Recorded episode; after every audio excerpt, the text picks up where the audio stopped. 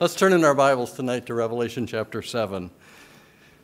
Revelation chapter 7. It is so good to be in this church. I don't know about you, but I just, uh, I missed this place last week. And I'm so glad to be a part of the, the family of God at uh, at Grace Baptist Church. Revelation chapter 7.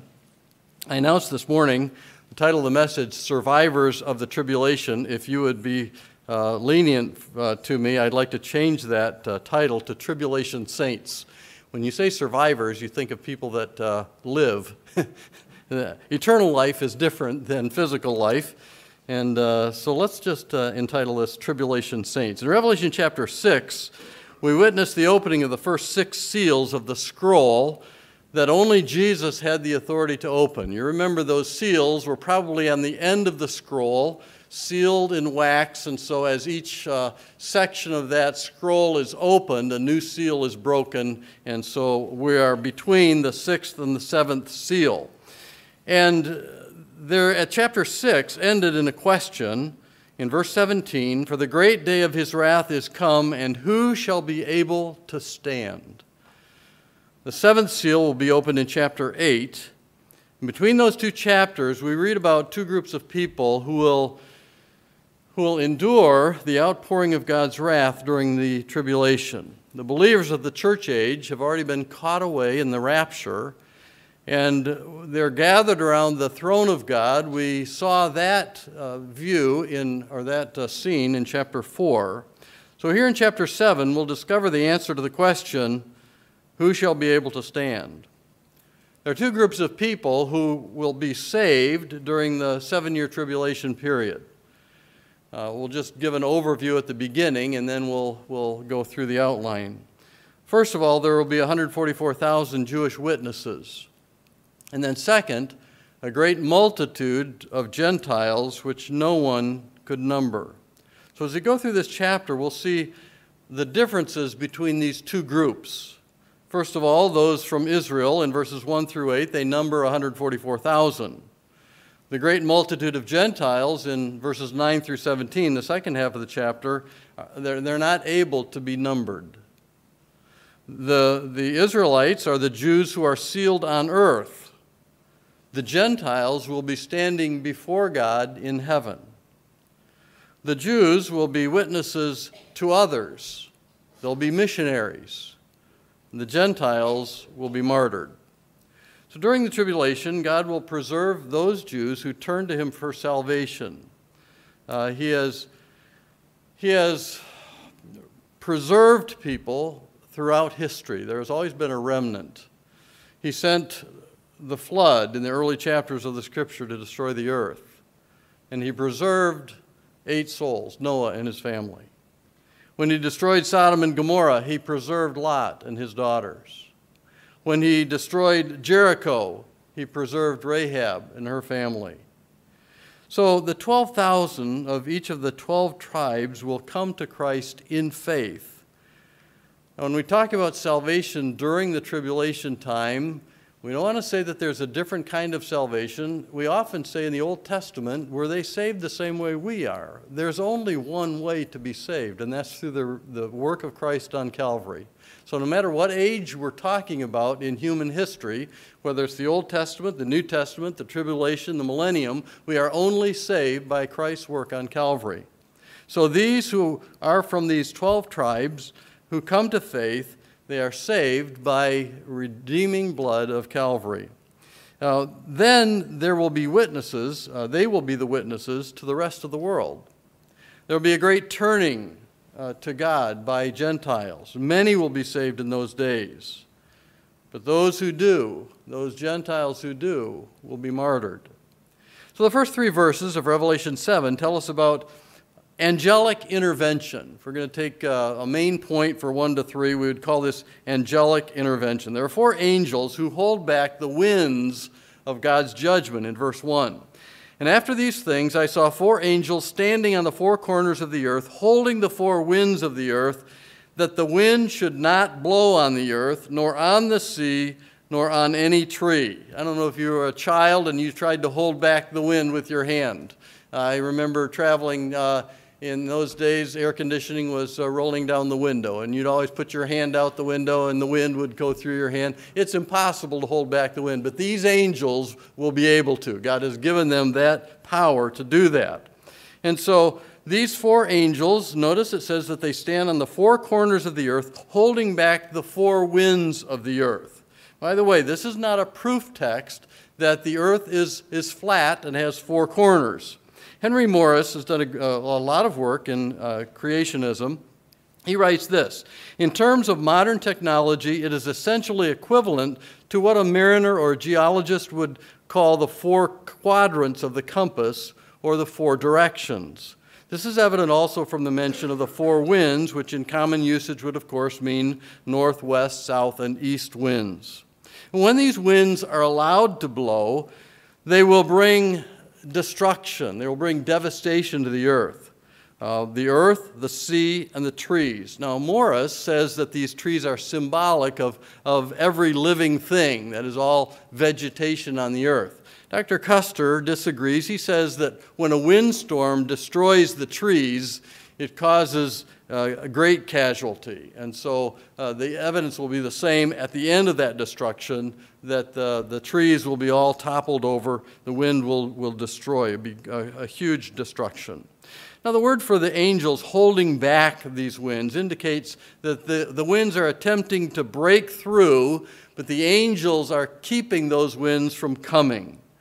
Once those mentioned in chapter 7 are sealed and protected by God, then those winds, those forces, will be allowed to come and bring destruction in their wake.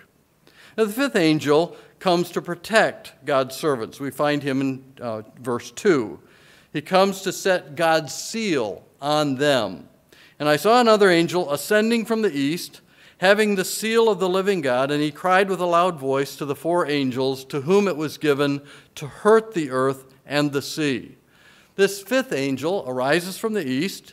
He has the seal of the living God. Now, this, uh, this seal would be like a signet ring that a, a king would use to, to stamp a letter uh, so that it carried his authority. Uh, his, only the person to whom that letter was written could open that seal. And so that's what he's talking about. This, this, uh, this angel has the seal of the living God, and he cries with a loud voice. Notice the phrase, to whom it was given to hurt. That indicates that God was allowing this judgment to come. The punishment, the devastation that will come during the tribulation period is God's wrath that has been stored up. It is deserved wrath, it is just wrath. It is a thing that everyone will agree had, has to take place. Uh, so this is punishment or devastation that's deserved. He tells the four angels, he tells this, this angel tells the other four angels to delay God's judgment until his servants are sealed. Verse 3 saying, Hurt not the earth, neither the sea nor the trees, till we have sealed the servants of God in their foreheads. Let's take a moment and, and explain what this seal means. In the Old Testament, in Ezekiel chapter 9, verses 4 to 11, there's a similar passage that's given about people being sealed in their foreheads. In fact, it's a mark that was placed on those who cried over the abominations that were being committed in Jerusalem. They were grieved over that.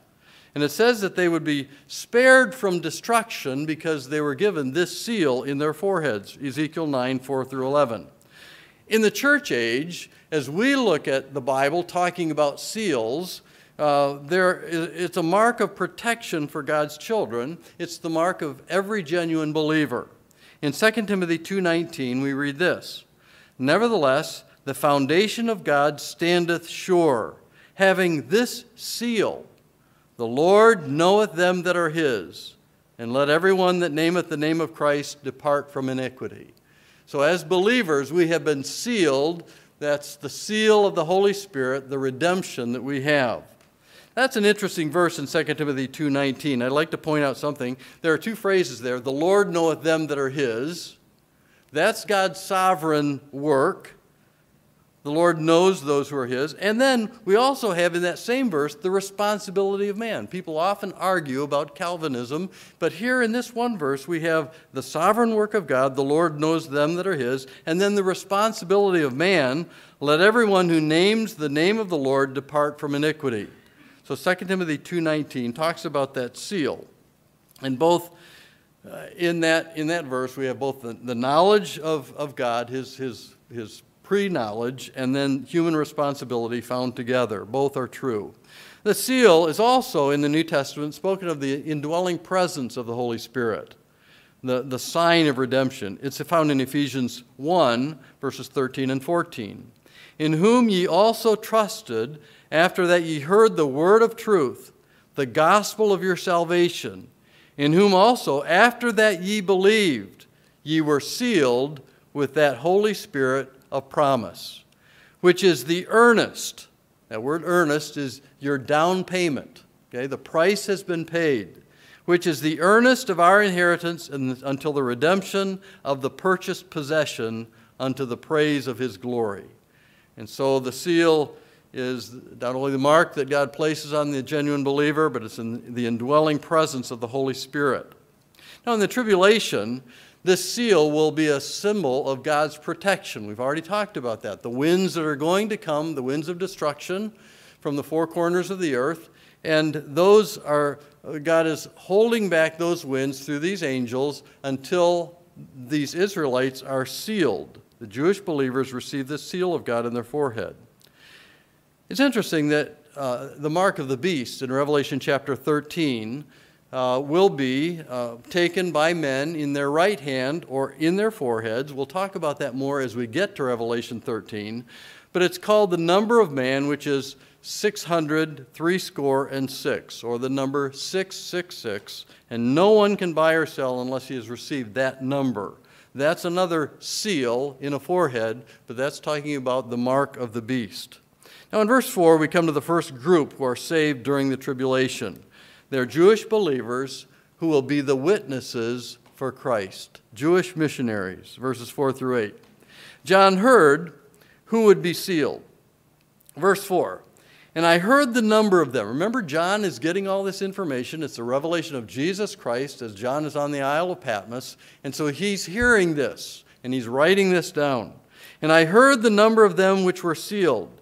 And there were sealed hundred and forty and four thousand of all the tribes of the children of Israel. Here is a specific number 12,000 of each of the 12 tribes, 144,000 Israelites who are saved during the tribulation. They're also mentioned in Revelation chapter 14. Well, let's just turn, up, uh, turn over to Revelation 14 and read those first three verses of the chapter.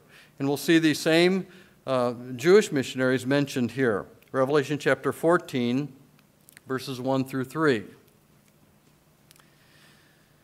And I looked, and lo, a lamb stood on the Mount Zion, and with him an 144,000, having his father's name written in their foreheads. And I heard a voice from heaven, as the voice of many waters, and as the voice of a great thunder. And I heard the voice of harpers harping with their harps. And they sung, as it were, a new song before the throne, and before the four beasts, and the elders. And no man could learn that song but the 144,000 which were redeemed from the earth. These who are sealed are going to be Jews. Some have tried to identify these as Gentiles, and if you read the commentaries on Revelation, you'll find several different views.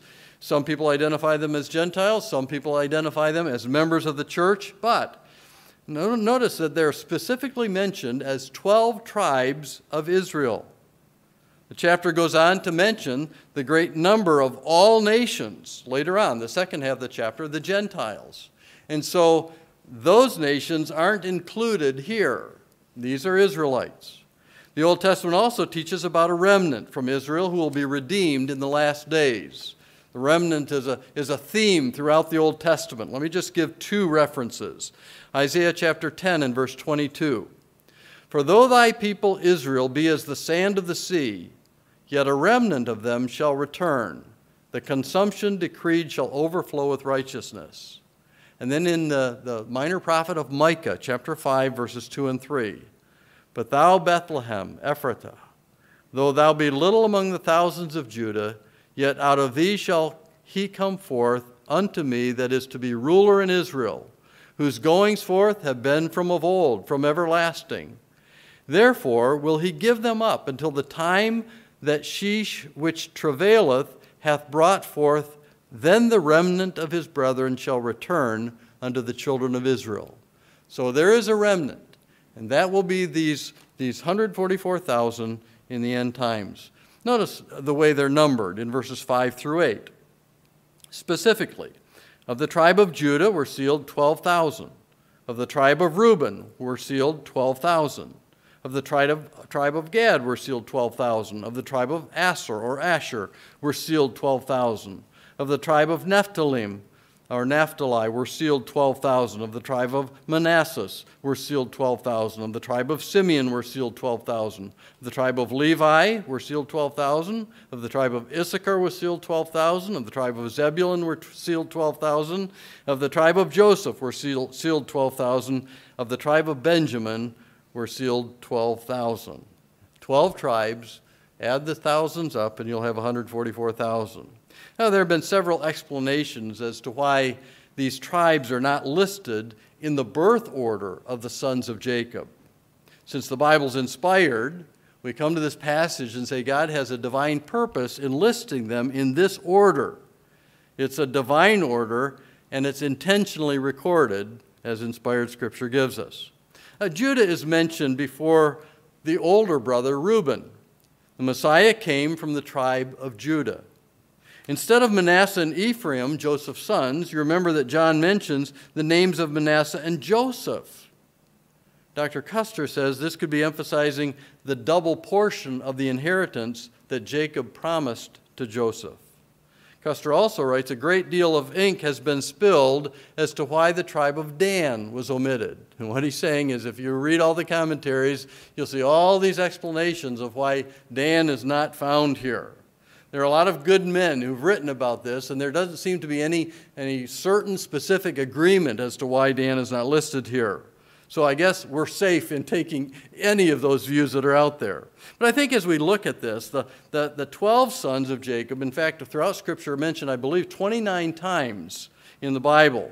Maybe the emphasis is not to be on why some of the tribes are, are omitted here for each particular list, but the fact that as they're listed, there are always 12.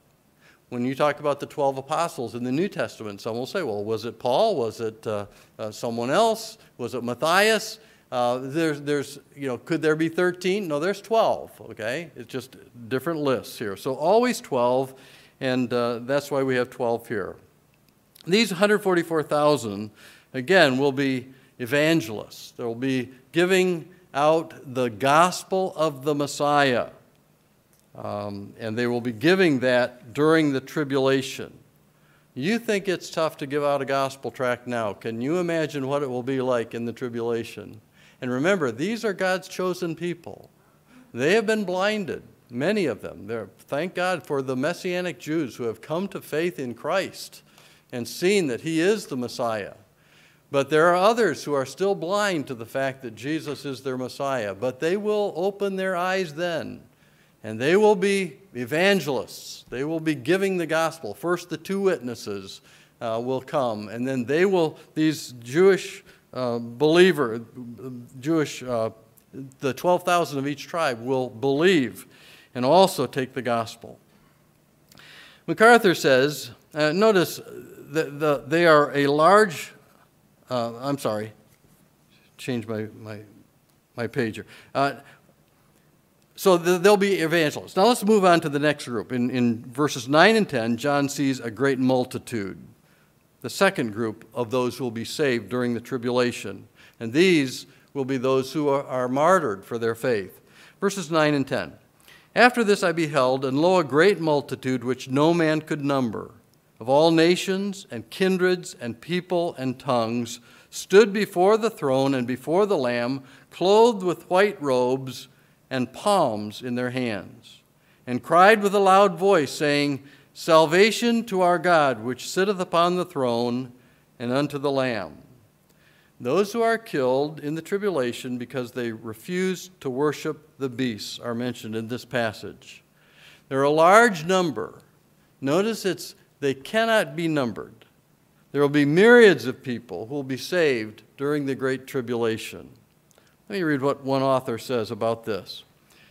There is coming in the future a worldwide response to the gospel that will far exceed any other in history and maybe all others combined. Can you imagine? When you think about the 3,000 that were saved when Peter stood up at Pentecost and preached, and you think about the great revivals in history, this will be a greater revival than any that have ever been seen. Let me get back to the quote. It will sweep the globe in just a few short years and produce a vast multitude of redeemed people from all the nations, making it the greatest movement of God's saving power the world will ever see. Some people ask, will there be a second chance? Some Bible students talk about the strong delusion that's found in 2 Thessalonians chapter 2 and verse 11 and say that strong delusion is given to people who had the opportunity to be saved in the church age but rejected it. That's possible. Some think those who refused will repent and be redeemed, but it will cost them their lives. 2 Thessalonians chapter 2 lays out the context of that strong delusion. I would encourage you to read that. Um, other passages tell us that God wants people to be redeemed. He wants men to respond in faith and be saved. We know that from 1 Timothy 2 4, who will have all men to be saved and to come to the knowledge of the truth. 2 Peter 3 9, the Lord is not slack concerning his promise, as some men count slackness, but is long suffering to usward, not willing that any should perish, but that all should come to redemption. We ought to think of that as we witness to people today. This is what God wants. He wants people to be saved. I know we're burdened about our lost loved ones, and we should be. But do you know that it's on the heart of God to redeem them as well? That should give us impetus to continue praying for our lost loved ones and give us a, a, desire to open our mouths and be bold in our witness and also to be faithful as we as we live out our testimony of what Christ has done for us, that this is genuine salvation. Notice they'll stand before the throne in white robes and with palms in their hands. White robes are always in the scripture a symbol of righteousness. Palm branches are used in the Bible to show celebration and deliverance. They were used during the, the triumphal entry when Jesus rode into Jerusalem on a donkey. They're also seen these people in the second half of the chapter gathering at the throne of God. They are in the presence of the Lamb, another indication that they've already been martyred. They give praise to God and to the Lamb with loud voices. The Lord is pleased when we lift up our voices in praise to Him. I love it. I love to hear the church sing loudly. Don't be self conscious about your voice Lift it up in praise to God, as these martyred saints do in his presence. They appear again at the time of the resurrection in Revelation chapter 20, verses 4 and 5. Let me just skip over to that and read that one passage. Revelation chapter 20, verses 4 and 5. And I saw thrones, and they that sat upon them, and judgment was given unto them. And I saw the souls of them that were beheaded for the witness of Jesus and for the word of God, and which had not worshipped the beast, neither his image, neither had received his mark upon their foreheads or in their hands. And they lived. Martyred souls live eternally. They lived and reigned with Christ a thousand years. But the rest of the dead lived not again until the thousand years were finished. This is the first resurrection. These tribulation saints have already died and have been resurrected. They are in the presence of God at his throne. And notice also they're serving him. They'll rule with Christ in the millennium. There are two schools of thought on this. Some think that those who have died and rule in the millennium will have a spiritual oversight over geographical areas of the kingdom of God in the millennium, much like the angels do today. There are others who think that they will rule on the earth, seen and dwelling among men. I tend to think it's one of, of spiritual oversight like the angels have now, but I could be wrong. Notice we get to verses 11 and 12, and we find these angels worshiping around the throne.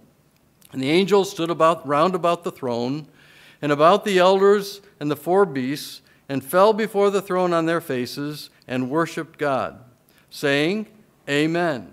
Blessing and glory and wisdom and thanksgiving and honor and power and might be unto our God forever and ever. Amen.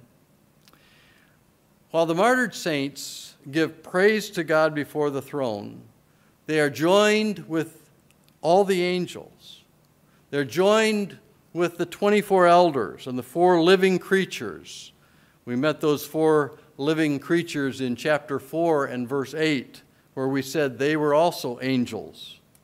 And this crowd that can't be numbered join everyone else around the throne in praising and in worshiping God. The specifics of their worship is given in verse 12. They ascribe to the Lord blessing, glory, wisdom, thanksgiving, honor, power, and might. Worship is going to be something that is practiced in heaven. We will be worshiping God forever and ever. We sang that song, I will sing of the mercies of the Lord forever. And we will. And we won't get tired of it because He deserves all our, of our worship, all of our praise. We come to verses 13 through 17, and we find an elder who explains to John who these people are. And I'm glad he does because we're interested in that as we read it. Who are these who are in white robes? Where do they come from? One of the elders answered, and, uh, answered, saying unto me, What are these which are arrayed in white robes? And whence came they? And I said, Sir, thou knowest. and he said to me, These are they which came out of great tribulation, and have washed their robes, and made them white in the blood of the Lamb. The 24 elders have already been identified as the representative people of God. We have the apostles of the New Testament, 12. We have the tribes of Israel in the Old Testament, or the sons of Jacob, 12. And so when we have the 24, it's all the people of God of all ages, the Old and the New Covenant. So this is one of those elders. And he comes to John and he asks, Who are these? And John doesn't try to answer. He throws it back on the elder to do so. That's always a better choice than trying to guess and getting it wrong. the elders answer These are they which came out of great tribulation. In the text, the original text, we'll find the definite article before the word tribulation. We know that it's these are they which came out of the great tribulation. It's a specific identification of these seven years that are yet to come to pass. There's no other time in history where there's been this worldwide devastation, uh, this scope of, of destruction, or even this huge number of people who are coming to Christ in salvation. They're the ones who are now before the throne, this great multitude which no man can number. They've come out of the great tribulation. These are those who have been martyred for their faith during that seven year period. And now they join the souls under the altar. We read about those in Revelation chapter 6, 9 through 11. Let me just reiterate or repeat that passage. When he, had, when he had opened the fifth seal, I saw under the altar the souls of them that were slain for the word of God and for the testimony which they held. Do you remember that scene? And they cried out with a loud voice, saying, How long, O Lord, holy and true, dost thou not judge and avenge our blood on them that dwell on the earth? And white robes were given unto every one of them. And it was said unto them that they should rest yet for a little season until their fellow servants also and their brethren that should be killed as they were should be fulfilled. And this is what's taking place now. All of these tribulation martyred saints will be joining them together. Warren Wiersbe says Revelation 24 indicates a special resurrection for these tribulation martyrs and promises that they will reign during the kingdom age. He goes on to say, we have good reason to apply verses 14 through 17 to the blessed state of the saints of God now in glory or now with the Lord. What, what, what, what is the description here? They've washed their robes, they've made them white in the blood of the Lamb. This is speaking of the righteousness when the blood of Christ cleanses us from our sin. As we said earlier, faith in the work of Christ on Calvary is the only way a person can be saved, no matter what age we're talking about of human history. These tribulation saints have been martyred and they're now serving before the throne. We see that in verse 15. Therefore, are they before the throne of God and serve him day and night in his temple. And he that sitteth on the throne shall dwell among them. The word for serving here is latreuo. We get our word liturgy from that. It's the word that describes the, the work of the priest serving in this temple, this tabernacle. There's a temple in heaven right now. God showed it to Moses, so it was the pattern for Moses to build the, the tabernacle on earth. Hebrews chapter 8, verse 2 the true tabernacle which the Lord pitched and not man. And so I believe this is talking about the heavenly temple. There will be a temple on the earth during the millennium. In the eternal state, Revelation 21 22 says, there will be no need for a temple. Revelation 21 22 says, And I saw no temple therein, for the Lord God Almighty and the Lamb are the temple of it. But here they're serving in a temple. So I believe it's the heavenly uh, temple. They serve day and night. You say, well, there's no night in God's heaven, is there? No. I think this is an expression that, should, that means they serve continuously. The one who sits on the throne will dwell, he will reside. The, the verb is he will tabernacle among them. What a glorious day for these tribulation saints. Think about what they've been through. MacArthur writes These believers will have witnessed unspeakable suffering and indescribable horrors as God's judgments were poured out on the world. They will have suffered terrible persecution at the hands of the Antichrist and his followers. But when they enter God's presence, they will come to a heavenly sanctuary, the most secure place. There they will receive shelter from the terrors of the fallen world that are to come as God continues to unleash his uh, devastating and destructive judgments. The chapter ends with the promises that God will provide. They shall hunger no more, neither thirst any more, neither shall the sun light on them, nor any heat. For the Lamb which is in the midst of the throne shall feed them and lead them into, unto living, wa- living fountains of waters, and God shall wipe away all tears from their eyes. Remember, these are those who have come to Christ during the tribulation. No more hunger. They couldn't buy anything without the mark of the beast. No more thirst. Devastation on the earth. Waters that are destroyed. The sun that scorched men in the tribulation, we can read about that in Revelation 16 and verse 9, will not be needed in heaven. Revelation 21 23 says, the city had no need of the sun, neither of the moon to shine in it, for the glory of God did lighten it, and the Lamb is the light thereof. The Lamb will feed them.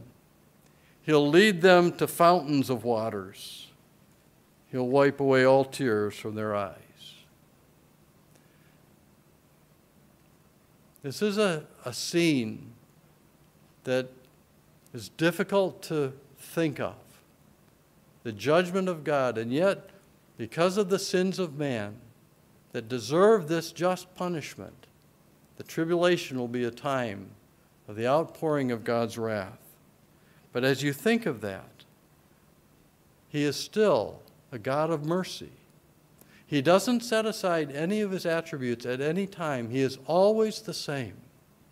Even when He pours out the wrath that He's been storing up upon the sins of mankind for all these ages, His mercy will be available for those who turn to Him. He's merciful today. If you're unsaved, you need to respond to that mercy. He'll save you by His grace. If you're a believer,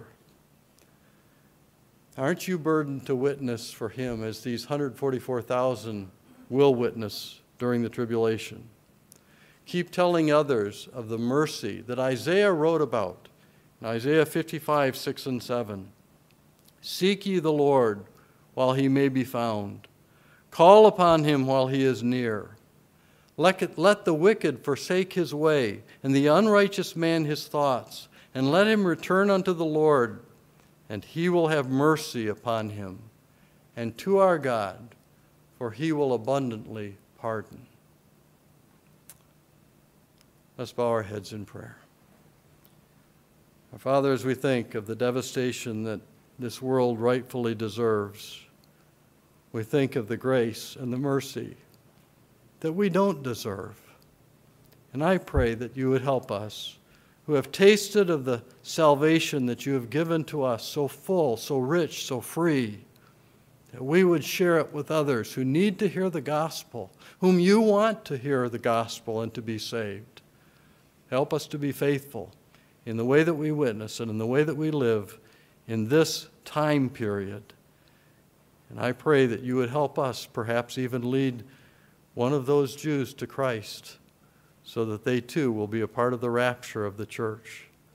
I pray that you'll give us a sense of urgency as we read about the end times, realizing that this could happen in our lifetime. I pray that you would help us to be burdened for the lost and serve you faithfully. We ask in Jesus' name, amen.